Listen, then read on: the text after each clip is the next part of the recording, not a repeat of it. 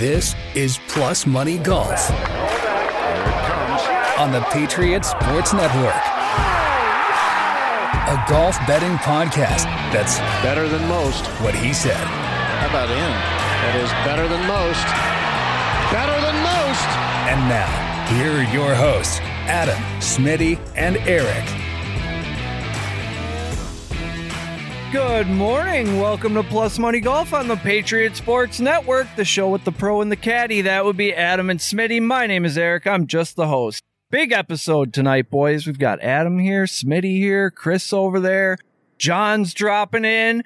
We've got the 122nd U.S. Open to preview, which, no offense to Canada, but the Canadian Open doesn't get the blood flowing like this one does. This year, they're playing at the Country Club in Brookline, Massachusetts. Founded in 1882, it's hosted the Open three times before and presents a unique challenge to the world's best. Not only that, we've got a guest tonight as well. Joining us for this one is Taylor Artman. Who is Taylor Artman? Well, if you check out his Instagram at OKCTA23, you'll see he's a pro golfer as well as the CEO and founder of Surf and Turf Golf for all your quality golf apparel needs from coast to coast. I feel like etiquette states we say hello to our guest first, then we'll get to Adam and Smitty. Taylor, welcome to the show. Hey, thanks for having me on. Adam, how you doing this this evening? Good. Just been watching the live from the US Open coverage the last two days. Pretty interesting interviews with some of the players. So, obviously, with Phil's interview, it was quite interesting. And then get into the other of the true PGA Tour guys, how they just are tired of talking about LIV. So, Yeah, it's a bit of a circus out there. We'll get to that too. We got to touch on the LIV. Uh, but first, Smitty, let's check in with you. You've been uh, you've been busy today. How you hanging? Hey, you know, I'm doing good, man. Uh, I'm excited to be down down in my little uh, den down here in my basement, uh, ready to talk some golf. It's been a long day, long week so far. Over a hundred youth kids I've been dealing with. Oh, that's no big deal, huh? Nah, That'll wear you out. yeah, it definitely does. But it's uh, it's all good. It's all in good fun, man. I wouldn't do it unless I loved it, right? Absolutely. That's what I was telling Chris. We need the Smitties of the world. We got a whole generation of kids that need sports. We need we need guys like you who love sports and love to impress that upon the youth. John, how you doing? You're stopping in to talk some golf this evening. I'm good. I too have been watching live from the U.S. Open, which compelled me to want to join and listen tonight. Uh, there's uh, a lot of opinions being thrown around in golf, and I want to hear some of the best, so that's why I thought I'd drop You in. hear that, Chris? Our golf show is sweeping the nation. That's what it sounds like. People are clamoring to be on it. Well, uh, before we get into the U.S. Open, let's uh, let's get some takeaways from the Canadian Open, and then we'll get into get into how you guys are feeling about the LIV. Adam, how's our spreadsheet doing? And uh, and what'd you think of the Canadian? the Canadian was awesome. I thought they really showcased on the last day. I mean, it was so good to watch, like with Rory, JT, and Tony in that last group, and then they're both just going at it. And then also we had Justin Rose on 58 watch for quite a while, and then it went to 59, and then caught a flyer lie, and then it went to 60 watch. So it was really good. Obviously, you know, we had Rory as one of our top five picks last week, as well as Justin Rose and Finau in the top 10. So worked out well. And then Patrick Rodgers slid in at the very last minute for a top 20. So it was a pretty good week. And I also loved my triple bet of Scotty, JT, and Rory at plus 180. So that helped out a little too.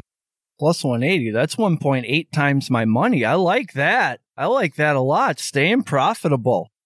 Smitty, what'd you think of the uh, Canadian Open? Man, that was some great golf, especially on, on Sunday. You couldn't ask for a better Sunday at golf. Like this, there's so many guys playing really great golf. I mean, you talked to Rory afterwards. You know, they they interviewing him. He was just speaking on the quality of golf that was going on out there. He's like, the fact that the fact that he he won. I mean, yeah, he shot a 62, but man, like there's a 60 out there. There's others. There's another 62. There's two 64s like on Sunday. I mean, it was crazy. Guys were just throwing darts out there. And then, you know, you watch Justin Rose and what he was doing. He was knocking in some long putts too, man. He was feeling it on the greens, and that that was a lot of fun. They had three bogeys too. That was what was crazy about the round. Absolutely insane. Like, yeah, I shot a 60, but had three bogeys. What? Who does that? There was some streaky golf going on. I love that course. It just cinematography wise, it's a beautiful course to watch. Taylor, let's get your thoughts. Let's get the let's get another pro's thoughts. Have you ever played up there? Number one and number two, what'd you think of the weekend? I had, I believe that the RBC's in Toronto, right? Um, I have not played Ontario. Okay, um, but I did play PGA Tour Canada, so I was up there for a year, uh, or well, a season, um, and so I'm familiar with the golf up there. It's beautiful courses, very green, great shape. Um, yeah, I, I, like Canada golf, so it was it was it was um, you know pretty cool experience. I've not played that course or been to that side of the Great Lakes, but I think that this week was a big week for the PGA Tour to have all those stars duke it out shoot low numbers. Um, I think that was that was big, especially now you got Scheffler obviously playing great. JT just won the PGA. Rory just won the week before the U.S. Open. I think it couldn't be um, put together better uh, going into this week checking out your Instagram, looking at some of your stuff. First of all, high quality clothes. Go check out um, Surf and Turf. That stuff is awesome. I love the flag sticking through the through the surfboard. But I also saw some videos of you giving some commentary on LIV. Um, what are your thoughts on that? Where do you think it's going? How many more guys are they going to gobble up? How are these guys going to be received uh, at the U.S. Open by the press and the fans? Do you think? Um, that's you know I've had some time to think about it. And I think there's a lot of fear in golf right now, and driven through. LIV is really showing it. Uh, I think that the PGA Tour is uh, obviously vulnerable in its refusal to change in some ways. Um, but then also, I think it's kind of unfair how they're how we're treating. I think as a fan base, right, and community, the players that are going there. Um, but I think those players need to be fair and admit why they're there. and so, um, I've got mixed emotions on it. I, I, they're all about, they seem to be about growing the game and getting it inclusive and um, only having 48 person fields, which it's part of like their whole mission and, and branding statement, right? Is 54 holes, 48 players. I don't see how that um, opens up the doors for new players. So I'm eager to see how that pans out because you, like we were talking earlier, now that Patrick Reed, uh, Pat Perez, and Bryson come over. Three guys are out. So where do those guys stand now? I mean, are they just they just kick rocks or what? Um, you just were the founding players, if you will, to this new movement, and now I, I would probably assume that they're not going to be invited back. Well, isn't there isn't there something to do like with a draft every every week then too? So I mean, technically, couldn't those guys that aren't in one week be in the next event? I'm unsure. Do you guys know? That's true. I think they draft on the day before the event, like for their little. For their so the guys that are in, you're saying, yeah. Then they draft Yeah. the teams. That's how it works. So, yeah. So I guess we'll find out how many friends P. Reed and DeChambeau actually have out there on tour. But I just wonder if like those guys that don't get in one week or something. I mean, uh, they're going to have to do something.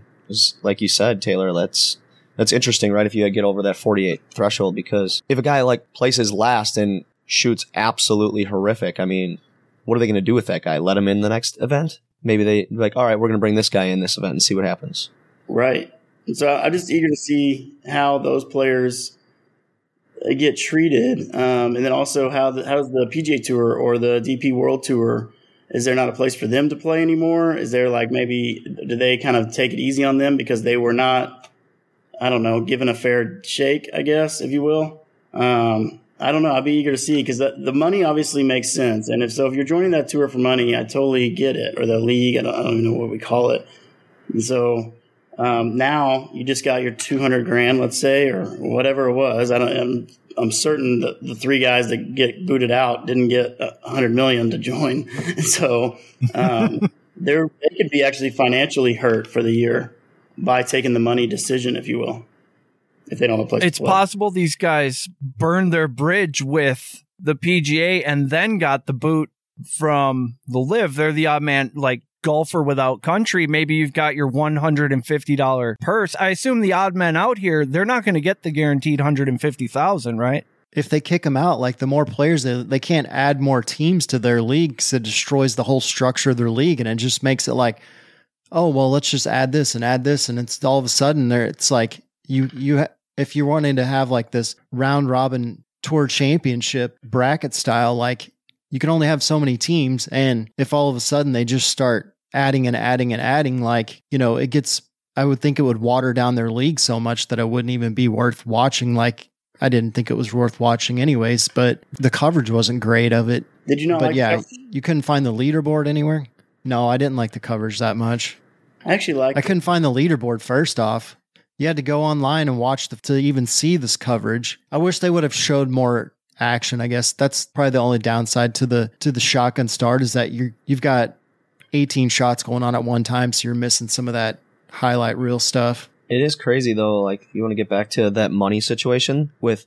All right, think about Schwartzel won four million dollars, right, for winning for winning the tournament. Yeah. Okay. Um, that, that's a lot of money. You look at last year, Jon Rahm, U.S. Open winner. What would he get? Two point two five million. What Taylor said before is interesting, right? Is like if they're doing it for the money, like that's their own prerogative, right? That's their choice. But at the same time, their unwillingness to admit that's why they're doing it, right? Like, hey, yeah, I'm here for the money. And you can't fault guys for wanting to make a living and make as much money as they possibly can right now. They don't know what's going to happen in their career in the near future. And like, I'm, I'm kind of the same way too, you know, as I had, there's a lot of positives and negatives to this whole thing. And I, I'd really like to kind of see it play out a little bit to see where, where they're headed and what they are doing. But I just wish they were a little bit more open about why they're going. And then, you know, when they're interviewed about things like not being so business mentality about it. There's a lot of defensiveness on all. Yeah. Uh, and you can see it in different ways, right? There's deflection from the players, um, which there's no shame in taking the money. Uh, like, and, uh, and I'll be careful what I say, or to make sure it's not taken out of context. But I know players on, on both sides of the fence, and I know uh, I'd like to think that I know why they be- began playing the game, and then what they hope to get out of their careers. Ultimately, I think is impact. And so there's the argument. Okay, well, if you're going to make five times more money, then you can probably make five times more impact if you, if that's your purpose. Money is, you know, if you want to if you want to save the trees, uh, the best way to do that is to be able to buy a forest, right? And that's Bryson's argument, right? Which I, that's where Bryson was saying, and I liked that. Yeah. DeChambeau has this big vision for like a Dallas studio and and and putting a whole like school together, which I get. And there's no doubt too. There's an appeal that it's new and fresh, and so if you're part of it. But my, I guess my fear for those players, knowing that they're not bad guys, you know, we're trying to paint them in different ways, and everybody's got every player's their own individual. So I, I don't like lumping them together, and I and I could tell when like Justin Thomas says things like it's sad, right? I think he's got friends on that side, and and he's trying not to paint with a broad brush as well. And I don't think we need to do that, but. The business model for the LIV doesn't make sense to me.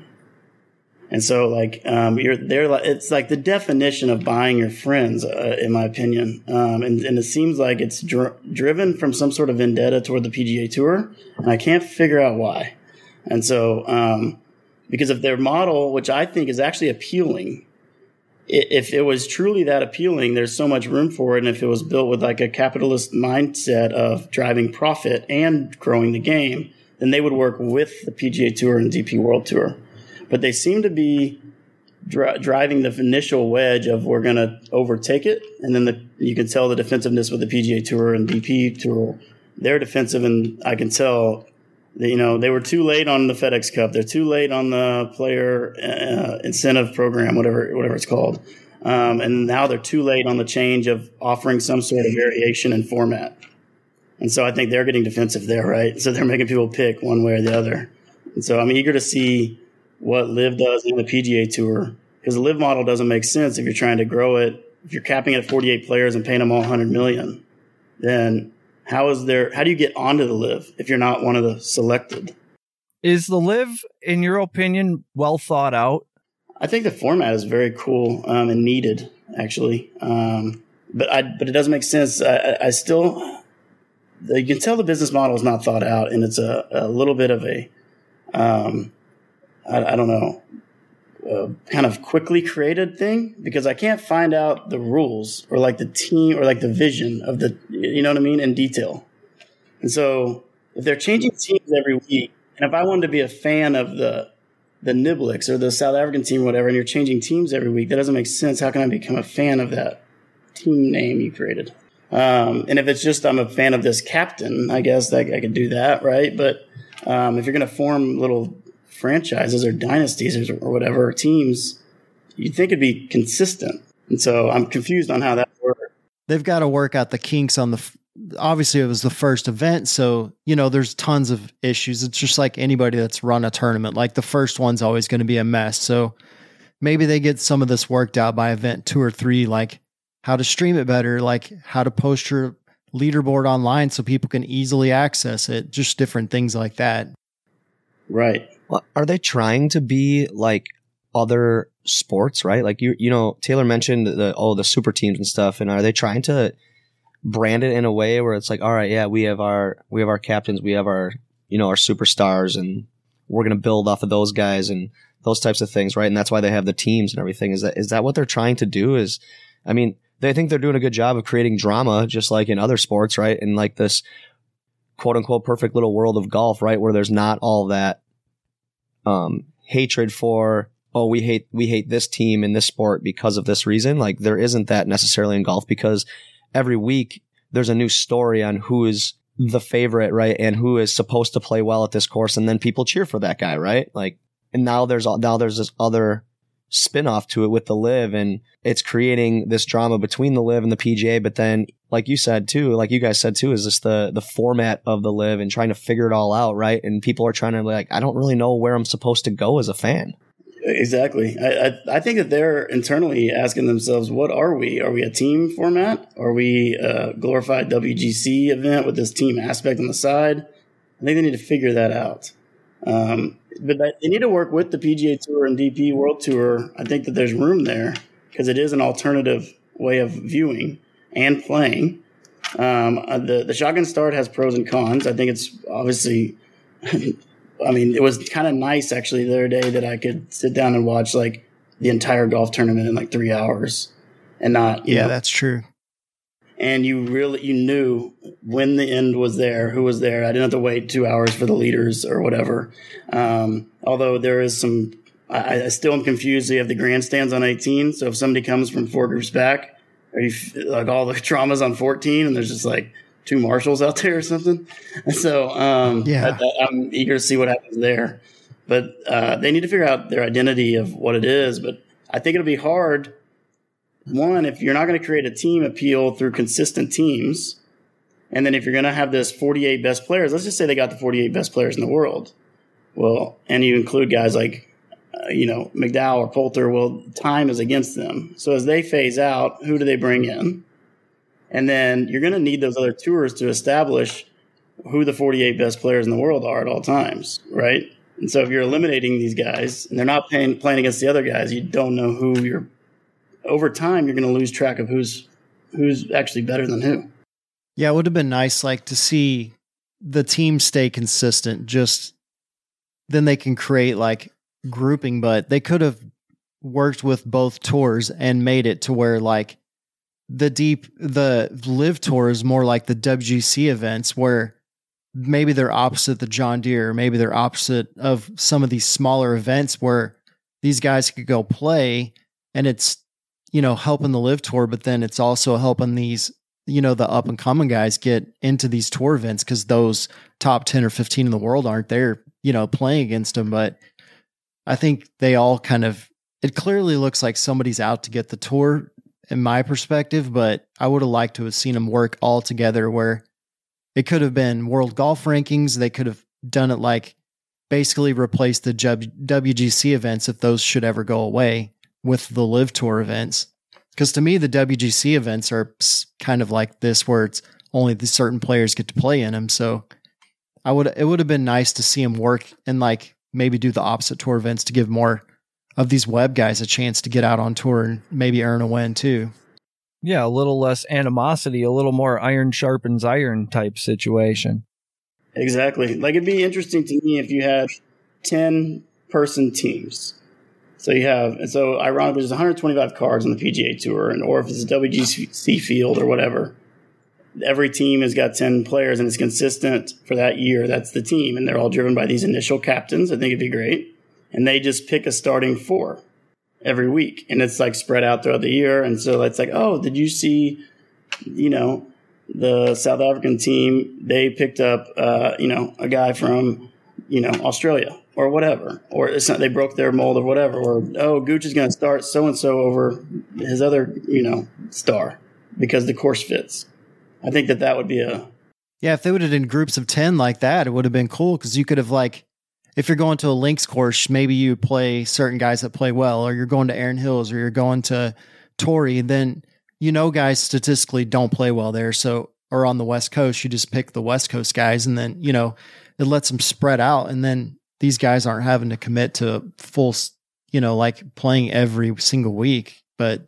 I, th- that would have been cool if they did it like that. Then it would have been a good merchandise opportunity for everybody because you got people out on the course at the regular tour events wearing like, you know, the fireball shirt or whatever it is. It took you guys all of 15 minutes to come up with a better idea. Yeah, the problem is, is we don't have hundreds of millions of dollars. So we will. yeah, right. We will. If Adam keeps giving us winners. That's my segue. You like that? But I don't think I'm going to be spending it on. I don't think I'm going to be spending it on other people though. I might spend it on myself. That was such a LIV tour comment.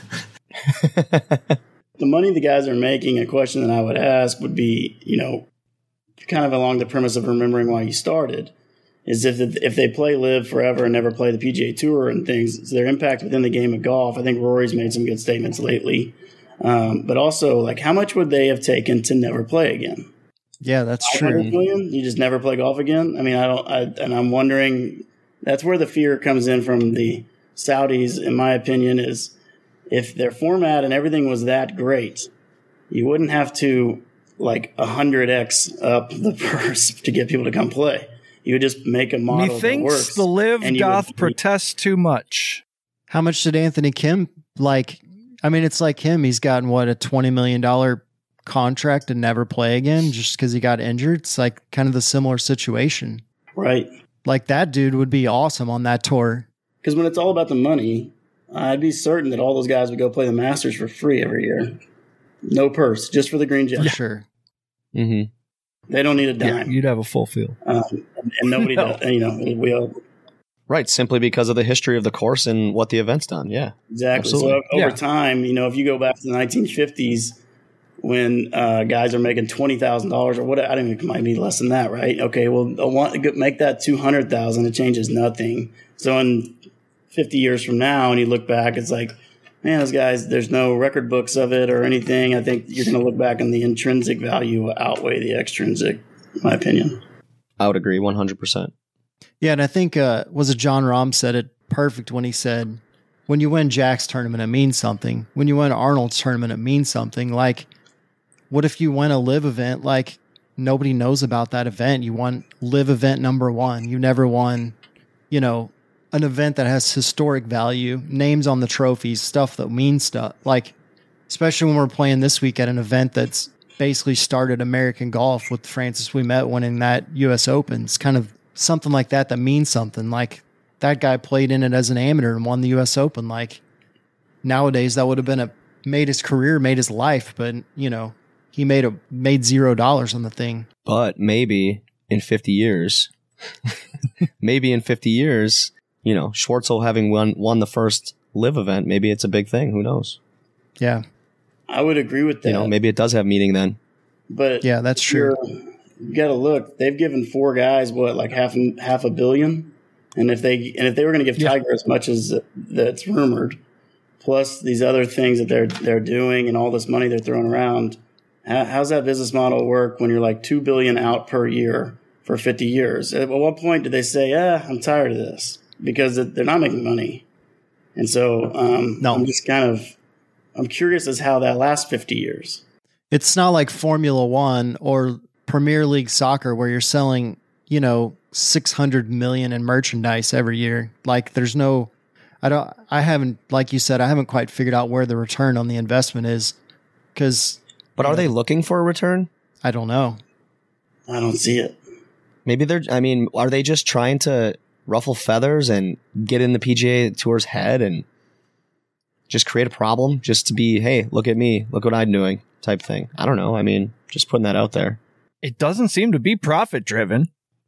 I don't know if it's public. No. I'm, I think it's fear based in a way, mo- almost all of it. Um, like a project in my personal life I'm working on is a book, but it's called Play Your Game. But it's uh, about like almost every social situation in our lives is driven by fear. And so the Saudi in my opinion, they're trying to um, improve their reputation through positive things. That's what the sports washing argument is. I don't know if I 100% agree with that term, but the fact that they're not even aiming for profitability or a business model um, is a little bit concerning for me. Um, and there's no seems to be no plans for like these three guys that they're going to get removed. Well, there's no plan for them. I I like to think that they're uh, you know concerned, and then the fact that they don't want to work with the deep with the DP and PGA Tour kind of tells me that it's more of a vendetta type thing, or more of a hey we're we're just here to be the best, and we don't care what it costs. Very adversarial. It's interesting. I think Yeah, the it PGA. Tour is kicking themselves though that they didn't come up with some sort of team format and they didn't some sort of upfront pay to the players. Uh, it wouldn't be hard, I don't think, to come up with a model that pays guys ten grand just for getting in the field or something. No, I- and I think you know that's some of the players have complained about. Like, you know, if they go travel to somewhere and play an event, the entry fee, the hotel, caddy, travel, all that, it's got a big check, you know, a big price tag. And if you don't make the cut, like you- can go play the Sunday Series Pro Am, but that pays two grand. Like that's not even to cover your airfare or hotel. So, I mean, they need to look at supporting these players to get out there and figuring out a better way to make them financially stable for being a tour player. Sounds a little bit like the NCAA. It does. I mean, the PGA is using these guys as marketing. They're using, you know, these guys that people don't know a lot about, like, you know, Max McGreevy and those guys. People come watch them because they know them from college or they know who they are. They're spending money to come out there and watch, but he doesn't make the cut. He's not getting anything back out of that deal. So they definitely need to do something to to make it more player incentive to where you're not trying to decide on should I go to Europe, should I stay here, should I go to the web? Like give them something just for making it. Like Q school's expensive. They need to do something about that. They need to have payouts, like big payouts for that. They need to make, you know, big payouts for just getting on tour. The guys that get their web card, they need to get, you know, a million bucks. That'll set them up for the year to be able to play. If they don't make a cut, then they'll go back down to the web. But, you know, give them something. I agree. That there's hundreds of players that have played the PGA Tour and lost money. What other professional sport have people lost money unless they're being reckless with it, right? They literally went Yeah. showed up every Yeah. week Mm-hmm. and they paid on their own dime because they are independent contractors. That, so they are, but you know, just for being out the caddy alone, um, and then the hotels and expenses and, and whatnot. Uh, you pay, they're paying their own training, everything like that. There's not a team or a franchise, and there doesn't need to be because there's so much control your own destiny, and there's endorsements that you can sign. Whereas, like, you know, Dak Prescott can't get, you know, um, like Conoco put on his hat, on his helmet or something, right? Uh, so they have Yeah. Yeah. to make plenty of money using their uh, likeness, but they have to fix that problem. There's no way that it's that hard to get out there. You're one of the 125 with cards, and you could potentially go lose a 100 grand if you, you know, like had a mental issue or an injury. Like that doesn't make sense. Yeah. So, they got to fix that, and I think they know that. Yeah, th- this will light a fire, I think, in some real innovation in the PGA in the coming months and years, possibly. Well, so I mean, before before we move on, anything like I have a I have a question, something that I want to something we got a reply on Twitter from before, um, from uh at at Mike Juniak twelve. He said uh, a topic like what's going to be the reception from the crowds like for the LIV guys at the Open at the U.S. Open this week. Like, what do you think? Like, it's going to be the overall. They showed there. a lot of uh you know coverage of some of these guys like maybe trying to catch them in a bad situation and they're they're signing autographs they're waving at people like people are still people still want to see Phil people still want to see Bryson they still want to see these guys like they're fans of the guy not so much the situation I guess like how many Tiger fans are out there and dealt you know like didn't turn their back on him being a fan whenever he went through all his stuff so it's kind of the same thing Yeah, I don't think there's been enough of the LIV tour yet, right? For people to have a real opinion on it yet. And I think that because they're fans of those specific players, they're still going to support them at the US Open, right? Because it's what they've always done. If you're asking if I'm betting on Taylor Gooch, the answer is yes. I think the whole golf community needs to live by the motto of don't hate the player, hate the game, right? Like hate the scenario that's been created by the big entities. Why don't you put yourself in their spikes? Right. The PGA Tour did so much for these guys. Can't believe they're doing that. Whatever. It's like Phil Mickelson has done so much for golf. It's not even funny. So like, let's get off his back a little bit too. And there's all sorts of ways you can paint him bad. Um, but I think those players, you don't know what's going on in their life or what their plans are, or what they're going through, whether it's mentally or whatever. Maybe some of those guys want just five more years, and then they want to focus on other impact.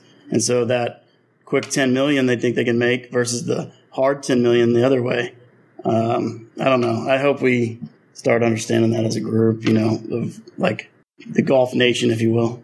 Yeah, we forget that these guys are still people too. You know, right? And if we want at least at least a lot of people do. Let's boo Patrick Reed because he's cheated, not because he joined LIV, right? P. Reed is a guaranteed lock every week on this show. yeah, you know I'm a P. Reed. I I mean, I get it. He's been through a lot and people don't like him, but the guy cashes every week. Patrick so Reed, we got to get off of He him. may be a he jerk. is your boy. He may be a cheater, but one thing he is not is He's a top 20 specialist. yep. You're hosting a tournament. And you got the best player in the world. He's got to be included every time. Look, Patrick Reed Yeah. is putting gas in my tank right now. He's good with me. Period. Period. I I got a question for the smarter guys in the room. Can I ask that? So today, Brooks Koepka had an interesting interview, and he said something that I didn't know was true. He says, "I make my own schedule. I can play in as little events as I want." Is is that true? Because I felt like He's a major that was winner. a huge part, right? So can you kind of explain what if if that's true and what he meant by that? Because to me, I was surprised, and I thought I thought you had to play almost all the events. No, he can play. I mean, he's qualified for the majors because of finishes, and he can pick based on world rankings. Like, if he's ranked so high, he has priority in these tournaments when he signs up. So, I guess he just plays enough to get far enough in the FedEx Cup to where he has enough points. Then after that, he can do whatever he wants. What I looked at it. So the PGA Tour really isn't that punitive unless you're a lower guy. There is a rule you have to play. I think it's either twelve or fifteen events, and then if you there, but there is different levels of status. For example, Tiger, but I don't know how. There's all sorts of different stipulations, whether it's medical or lifetime member or lifetime exemption, whatever. That guys like Tiger have made it, and Koepka might be there too, or they can just play four or six. You know, that, that's why a guy like, um, uh, you know, I'm trying to think of an example, but Steve Stricker maybe would only play two PGA Tour events this year or something. Um, and so, yeah, or Tiger can just play the majors plus his tournament plus three more or whatever it is and be under that. But you do have to play, I believe, 12 or 15 schedule and then, or you get some sort of fine or, or kickback or you have to come up with a reason for it. And I think they're allowed events that are not sanctioned by the PGA Tour also, which I think is something that the players are arguing a little bit. Like, why can't at least three of these be LIV events be part of that? Because that's why they go play the Scottish Open the week before the PG or the British, the the Saudi Invitational, um, you know, the Australian Open. There's different events that a lot of these guys go play, and they're allowed to play certain sanctioned events outside. And so I don't know where the gray area is there. Yeah, like I think once you get to lifetime membership, which is what twenty ones, then you pretty much can't get kicked off. You can play in whatever you want to play in, as little or as much as you want to play. So I don't Koepka's not that status yet, but So maybe when he says select my own schedule, he just can pick any 15 events. If he wants to play them all in a row and then sit out for the whole year, he can, or or whatever, you know. And I think he can still play less as long as he's qualifying to keep his card. He just there's some sort of repercussion, but I, I'm not uh, sure what it is. Well, are we ready to get officially into the U.S. Open and who's going to win this thing, boys? Let's start with top 20s. Uh, Smitty, what kind of golfer, what kind of player are we looking for here to finish top 20? And uh, do you have a list of guys you like? I mean, for someone to be successful, I think this weekend, uh, you know, it's going to be guys that are not. I mean, you're, you're not you're not really looking to take take many risks. I don't think this week you're looking to you know looking at guys that are going to be really good good with their irons and their approach shots. You know, because there's a lot of obstacles in their way. You know, with very very heavily guarded greens and some blind shots on their approaches and everything as well. And um, I just it's going to take a guy who's going to have going to have some accuracy again. You know, and but uh, for top twenties, you know, I'm just jumping into it right away. Here is you got to go with uh, I like Mister Mister sixty Justin Rose. I like him at, at plus two ten. I think that he's going to play pretty well. Like I said last week, you know, he's a guy that has been slowly making his way back, right? And kind of he he hasn't been playing a ton, right? And he's been well rested, and he's he proved that he's still got some left in the tank, and I think that he's going to have some carryover here and continue to play well. Um, I have him in my top twenty there at, at plus two ten, and you guys know that I really like Corey Conners. I do have uh, Corey Conners again in my top twenty, um, sitting at plus one ninety. This is another guy who just who's he's had some he's had success here too. Okay, um, you know, um, in 2013 um, with the amateur and stuff. He he played. He was uh, what was he the semifinalist, right? You know, there's some there's some history there and stuff. So he, I think I think he's going to play well again. And you know, a guy that's interesting that I have written down too, a guy who, whose odds have actually gotten worse as the week has gone gone on is uh, Sungjae Im. He's only at plus 150, but I wanted to throw that he was he was a little bit heavier earlier in the week. Then I have uh, I have Aaron Wise plus 300, like that. I don't. I, am not as crazy going into some of these. I know that that uh, that Adam will be. I know he, he, I can always count on him for getting those long shots, and those are some good ones. So I always let him. I let him take care of that kind of stuff. So, um, but I like. I have Scott Stallings as my fifth guy. Um, he's a local guy. I think he's he's from like an hour down uh, down the road from there. He's at plus nine hundred. Um, top twenty. That's a long shot. yeah, that's a long shot for me, especially man. That's a long shot. I don't really ever get too far over over that uh, plus 500 thing there. But, um, you know, and then I do have a bonus guy just because he kind of always gets in the mix um, when there's drama, man. I feel like Phil plus 600 is not a bad shot. Yeah, why not? A little motivation. Yeah, what the hell? Yeah. It's his birthday. Okay. And it's Father's day. There Day. we go. That's all the narrative I need.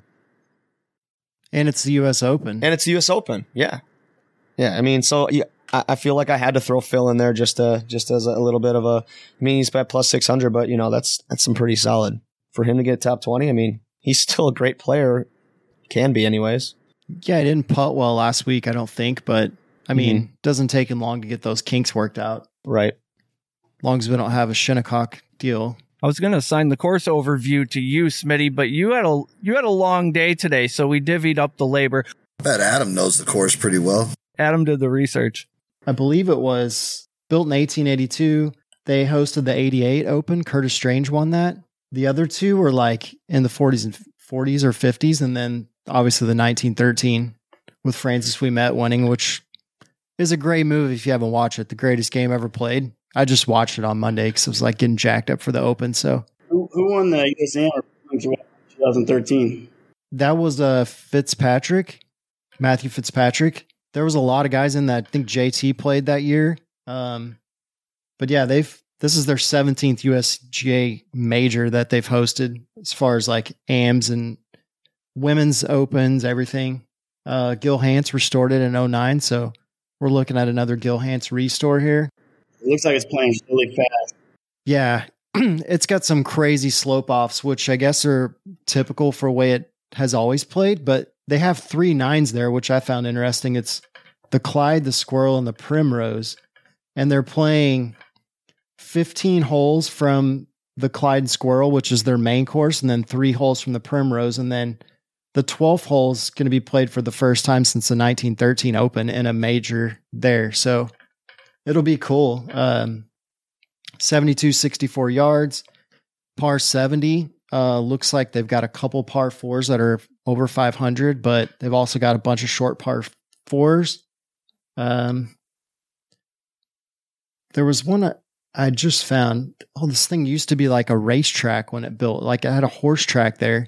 So they showed a video of when Palmer played in the Open there, and he had to hit a shot, and it they ta- commented about hitting over the racetrack, which I thought was pretty cool. It was just like a old old school social club that they built a golf course. Started with six holes and then expanded from there. So pretty cool spot. I mean, a lot of history as far as like getting American golf started. Um, but yeah, with that 1913 Open, Francis Ouimet winning, who worked there and basically lived across the street, had the 17th hole and view from his home window. So it's a pretty cool, like, just spot in general. Love it. And there were some pretty big names who played in that 2013 one. You know, Yeah. in the U.S. Amateur man. There's like because it was it was Fitzpatrick obviously, and then Conners, and then did Scheffler play in it as well, and so did Yeah. and then JT. Like I mean, those are all the names that are up at the top of the leaderboard every week almost now. So Keith Fitzpatrick beat. I did s- Oliver Goss, I think it was. Is that right? yeah. Goss, yeah. Yeah. I did see that one of their highlights on their one of their pages was that Tom Brady's a member there. I don't know if that's like a big thing. If you're in that area, it's probably like, oh, Tom Brady's a member here. It's like, He's probably an honorary member everywhere in Massachusetts. I would think. And probably Tampa Bay too. Yeah, probably. yeah. Adam, what do you got on that list over there? I'm sure you got some uh some 30 to ones. Somewhat safe this week, just because watching it, looking at the course, I thought, man, this is like a. It's going to be a very low scoring open, which that you know tends to fit only certain guys. It's not a 20 under open. Um, it's not a super bombers paradise like Erin. So uh, I had Brooks at one plus 150, and then I had uh, Matsuyama at plus 150, Talor Gooch at plus 250, Kevin Kisner, who I just feel like this is his style of course. It's kind of got that slopey greens, fast stuff, not too long, could fit him at plus 700. And then my lock top 20 that I have every time is P. Reed at plus 300. The guy pays off every time I put him in the top 20. Then he jumps ship. I was about Where is I'm trying to find I was reading a little bit about this course and I've seen that all 3 of the opens played here have finished in a playoff. So I'm trying to find the odds on a playoff.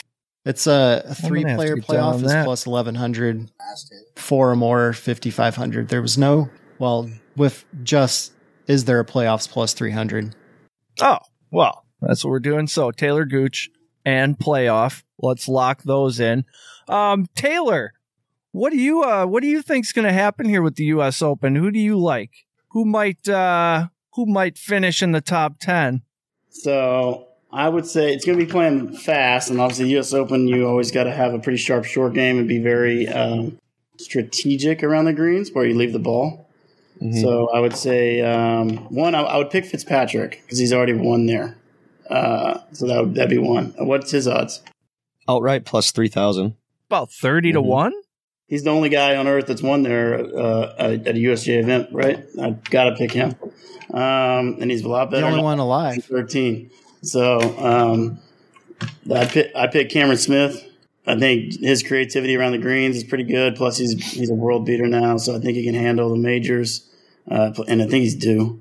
And then Sam Burns has won in some tough tracks, and so I feel in this You season he's been right there. He just played good this week too. I put I put him up there. Kurt Kitayama, I would pick him. He's been playing very sneaky. I think he's got the game to do it. He's a great putter. And then I would pick uh, my dark horse uh, is a good friend of mine, and he used to wear surf and turf all the time. Um, Brady Calkins. He's won more times in the last five years than probably anyone uh, on earth. I would say all mini tour events, but he's I bet he's won ten or fifteen times on the uh, Dakota and Golden State. I know that seems small, but it's hard to win in pro, pro golf, and so he's got he's got his uh, first berth in a major, and I think that he just has the confidence to do it, and he always seems to show up. So that's my dark horse, Brady Calkins. Ooh, I feel like I'm gonna get some great Yeah, odds on. Brady. Yeah, you will. I like you guys that. like who?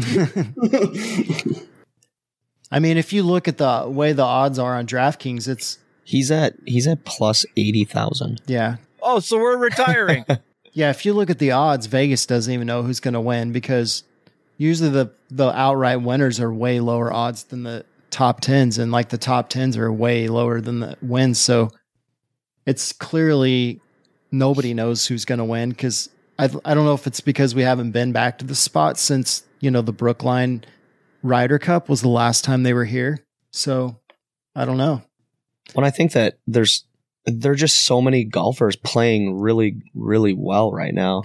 When you get a big event like this and they're all there, it's like oh my, like you know, Adam, you were saying earlier in the week, it's like wow, look at these odds on some of these guys. You know, like it's it looks really good. I had a really tough time actually coming up with my five picks for each for each um, section because there's just so many guys playing golf really well right now, and it's like how do I pick against those guys? You know, so you really have to do your homework. I think.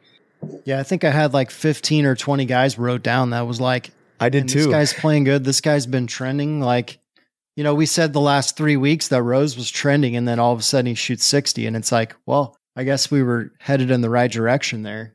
And then you'll have guys who haven't done anything for six or eight weeks who an event like the US Open gets the blood flow and they show up and all yeah, of a sudden and I'd picked Billy well. Horschel the week before he won to win, and then he wins the next week, and it's like, oh, thanks, buddy. But yeah, I just knew he was trending, and it, I was just a little bit off late on his peak there. Should we get into the tens? Are we ready to get into top tens, you guys? Yeah. Great minds thinking alike. I love it. Adam, why don't you go first with the top tens? I've got uh Scotty Scheffler at 160, and then That train is never late. I've got Billy Horschel at 450. And then I did slide Patrick Reed up in there at plus 800.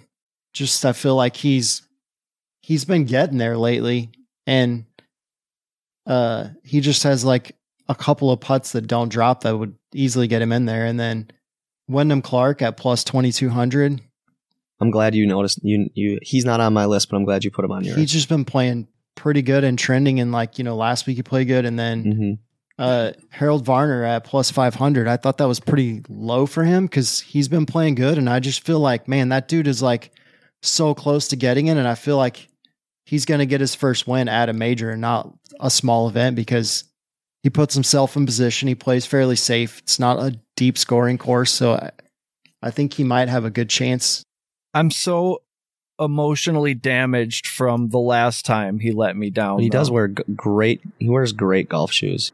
He's going to have some stellar shoes this week, I guarantee. What was he wearing on Sunday? He was wearing the the Jordan 12s, I think, on Sunday. I was Yeah. like, I want those. Smitty, what do you think about the top tens? So I have uh, I have Justin Rose at plus 500. I, I think he's going to continue to play well again. It's been a mainstay at plus money golf lately. We're loyal fans. Yeah, let's get him on too. Mm-hmm. I have uh, a top 10. I have Xander Schauffele at, at plus 190. Um, I put I got Fitzpatrick at plus 300. Um, at some point, at some point, you know, I mean, he's been playing well too or whatever, but you know, I think he's um, Shane Lowry plus 330. You've been on him for a few weeks now. Those are good odds for Lowry.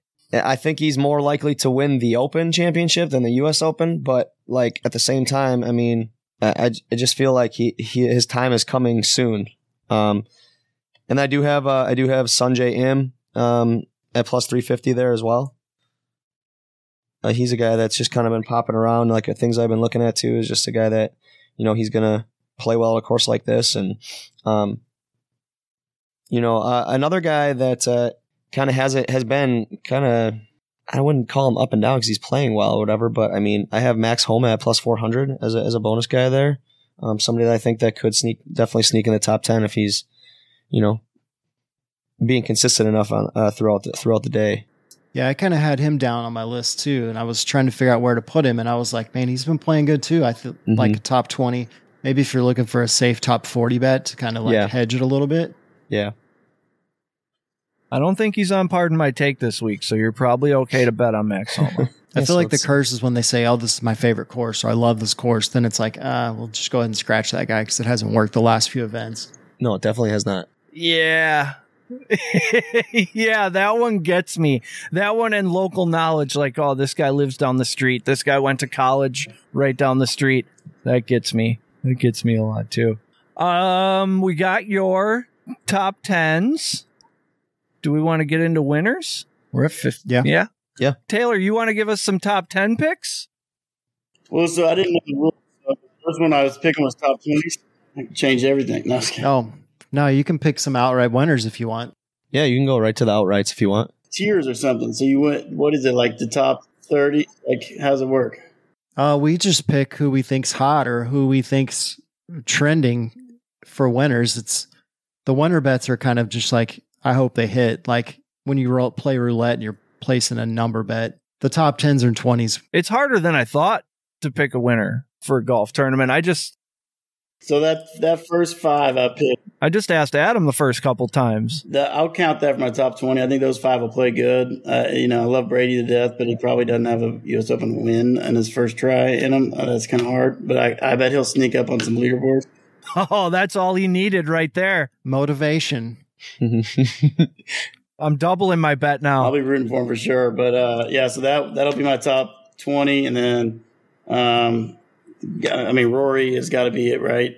As far as winner, what's his odds? Who has the best odds? He's the Plus a favorite. thousand, Rory. Rory Yep. ten to one. So like, I think him. That's the best odds.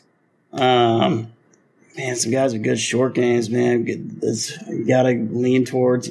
I mean, Fitzpatrick has like the best short game stats on Gooch tour. eighty to one. yeah, yes, that's what so my guys that I picked at the start. Those were all short game guys. So some other guys with great short games. I, I would look like Taylor Montgomery is the best putter that I've ever met. Um, and so I think with how fast the course is going, um, he if he can just keep it in play, you know, his ball striking is not as strong as some of those guys, and um, but his putting is way above the tour average. Um, in my opinion, he just needs a chance.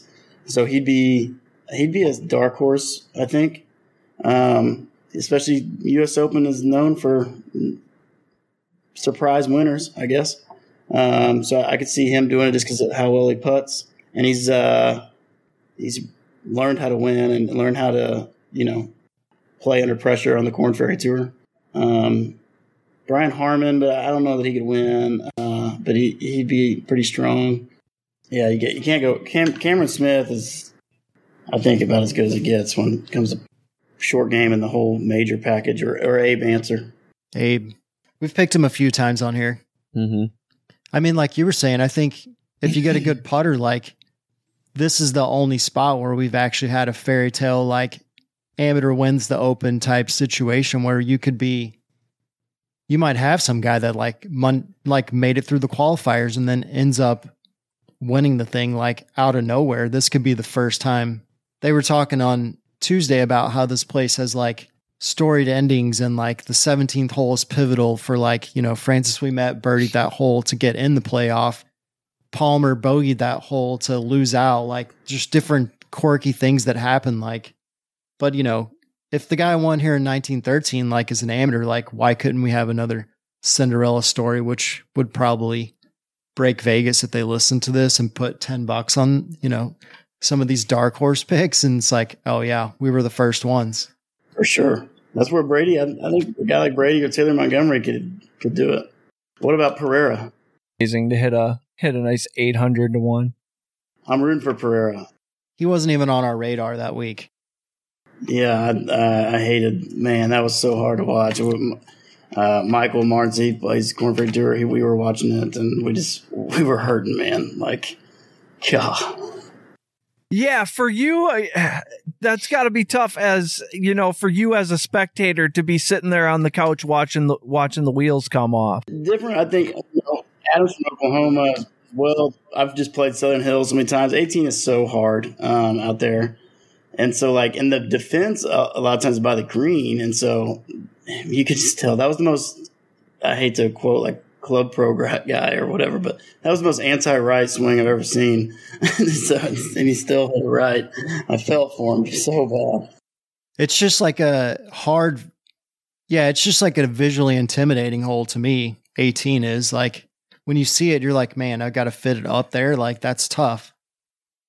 Well, you got to hit it straight, leave it in the right spot. You got to hit it kind of far. You can't like people are like, why didn't he hit less club? It's still straight uphill second shot over 200 yard. I mean, it's like, okay, you can hit it 220 off the tee. You got 250 in or whatever. Um, Yeah. And then he, you know, catches a flyer and he's 20 yards long and he's out of play.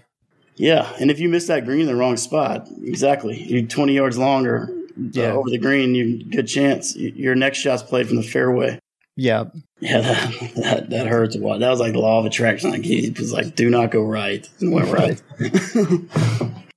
yeah. We don't have Adams winners yet.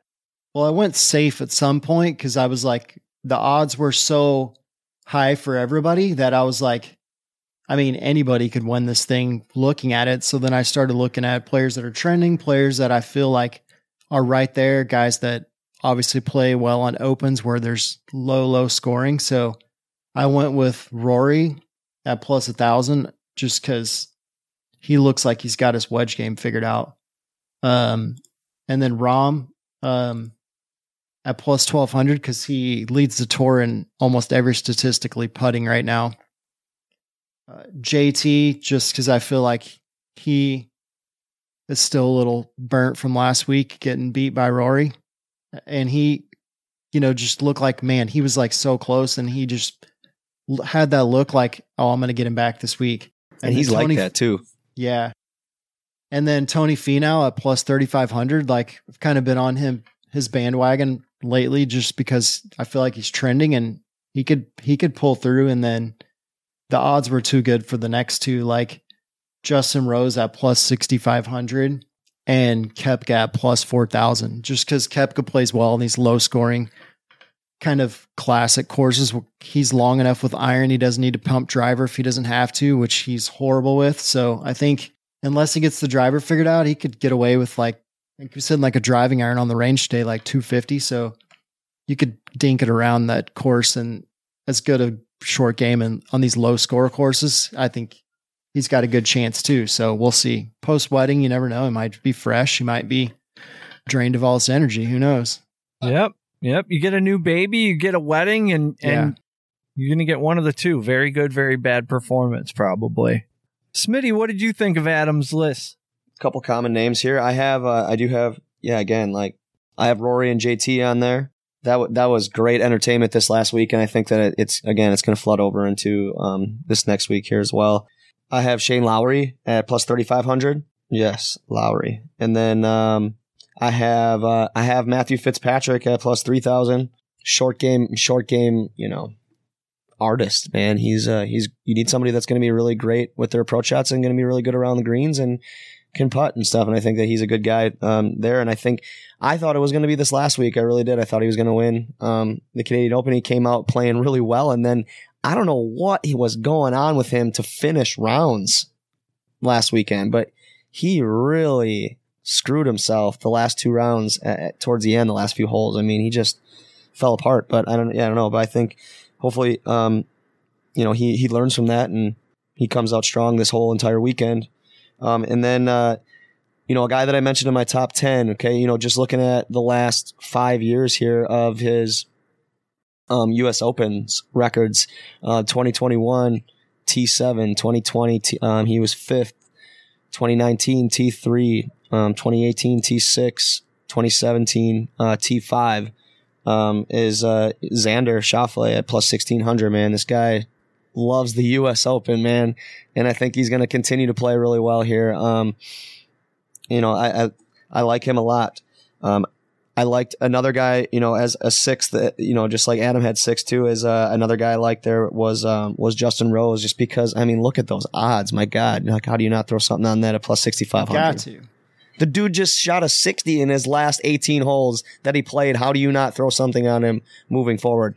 Um, I will say that like about the the Rory and the JT thing. I mean, there there's a good chance like you know if you don't if you don't love those odds to start with, I mean, there's a good chance at some point early on in the weekend you might get better odds so live. So I mean, taking a look at that stuff I think is really important to make sure that you're you're checking that out um, because there's going to be some unknown dudes in the first round that like we talk about all the time, right? That are going to play well out of their minds because you know, and then all of a sudden these studs who are going to be consistent the whole weekend, their odds are gonna are gonna sharpen for us and stuff too. But one guy I wanted to throw out there that I just complete fade on um, is Viktor Hovland. Um, dude's been trash around the greens as of late, and if you're gonna be bad around the greens at this course, um, good night.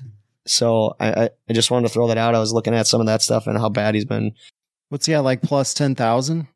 I wrote it down. I don't know where I wrote it down apparently, but yeah, he's uh Yeah, I liked Justin Rose honestly, just because I mean he won at Merion in the Open. Like he plays these classic courses so well. I mean that course, that course in Canada was like to me visually looked like a classic course. This looks like a classic. I mean he just plays well in those courses, so I like it. I like everything about it. Chris has got a whole page over there full of winners. We got uh before we get to the wrap up portion of the show, Taylor, I wanted to give you a few minutes to just talk about your company and what you've been doing and how long it's been around. That's uh, a, kind of our whole deal is to be inclusive. So we want something that can be worn on and off the course, but most of all, something that um, invites non golfers uh, to to the game I guess, not just um, from a lifestyle standpoint, but something to wear and something to be a part of from a community. And so we want to kind of use our influence or background uh, as you know lifelong, I guess, ambassadors of the game. You will through our careers and things that of the the founding group that started it to invite others to be a part of golf, but also to take golf's values and um, into other parts of our life lifestyle. So we started five years ago as a social club. Actually, that's where our community part comes in. Um, so we're an actual USGA or GHIN uh, social like golf club. With, we just don't have a golf course, so you can be a member. You can have a handicap through us. Uh, we have events. We have yeah. We nice. that's how we started. Um, through the Southern California Golf Association. Now we have a second chapter in Minnesota, which is um, that don't know us. I think that's kind of weird, but we started in SoCal. We've got a couple founders in Minnesota. We're based in Texas. Uh, so Texas and Oklahoma will kind of probably be next, and then Florida for our chapters. But we just kind of thought that those first two were the right places to go. Um, and yeah, we've got some big things coming up. We just concluded our partnership with Conference USA the last couple years, and now we're progressing towards some new partnerships, some new things. We still sponsor um, all the sections. We had one every year, so this year we had the South Central PGA section yeah, some big things coming. We're going to go full fashion forward in the next uh, 18 months. And so, yeah, look out for some new some new swag. Wow, partnership with Conference USA. Ever heard of it? You know what I'm hearing here, Chris? I'm hearing a grassroots movement that's not just the product, but it's also a community around the product. This is this is great. This is a marriage made in heaven. You're gonna you're gonna have to be a recurring guest on Plus Money Golf. This has been awesome. Yeah, I'm pretty. That's pretty much what started this whole thing, right? Yep. John, did you uh, did you have fun hanging out with the golf podcast? Yeah, I've got some notes.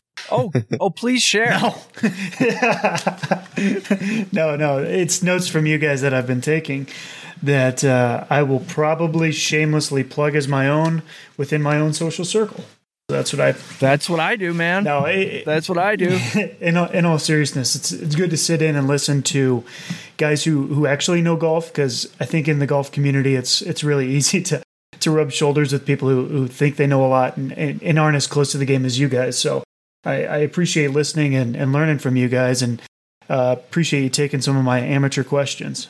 Appreciate you guys having me on. Yeah, yeah. Thanks, thanks for, for, coming, coming on, on, man. It's that's it's awesome that you came on. You got to send me the rules on the pick five thing. I, will keep loaded next time. Okay. Yeah. Sorry about that. No, you did. I did my best. We weren't sure how it was going to go. Yep. Hey, we're nailing down the uh, organization ourselves. I think this is what episode four, episode five, something like that. We're smoothing out the rough edges. Yeah, and if you pick two guys that are like eighty thousand to one, and they end up winning, like in a Cinderella story, like you might be taking our job. Yeah, that's how we got this job. yeah. You'll be a legend here forever. Ready, so we'll see how they do. yep. Chris will be back carrying bags at Erin Hills instead of doing podcasts. Hey man, I'm gonna be there on Friday, so whatever. Love it. Nothing left now but to cash the tickets. Thank you, Adam and Smitty, for all your hard work. Thank you, Taylor, for stopping by. Thank you, people, for listening. We truly do appreciate it. If you like this show, please consider giving us a five star review on Apple, Google, or whatever platform you're using. It seriously helps. It's not like a presidential vote that barely matters. Your reviews have a direct effect on how this show performs. Another thing you could do is tell one person, hey, I found this great golf show. You should check it out. That kind of thing does wonders for us as well. Make sure you follow our new buddy Taylor on Instagram at OKCTA23 And check out Surf and Turf Golf at Surf and Turf Club, all one word, coast to coast for all your golf apparel needs. You can find Adam on the Twitter at AC Miller PGA. The PGA lets you know you're dealing with a legit golf guy. Smitty is on Twitter at C Smith8 with an F. You can follow this show at PSR Golf on Twitter and Plus Money Golf on Instagram, all one word. We got a Facebook group up and running now. Just search Plus Money Golf over there on Facebook and join the conversation. As you heard, we're winning money.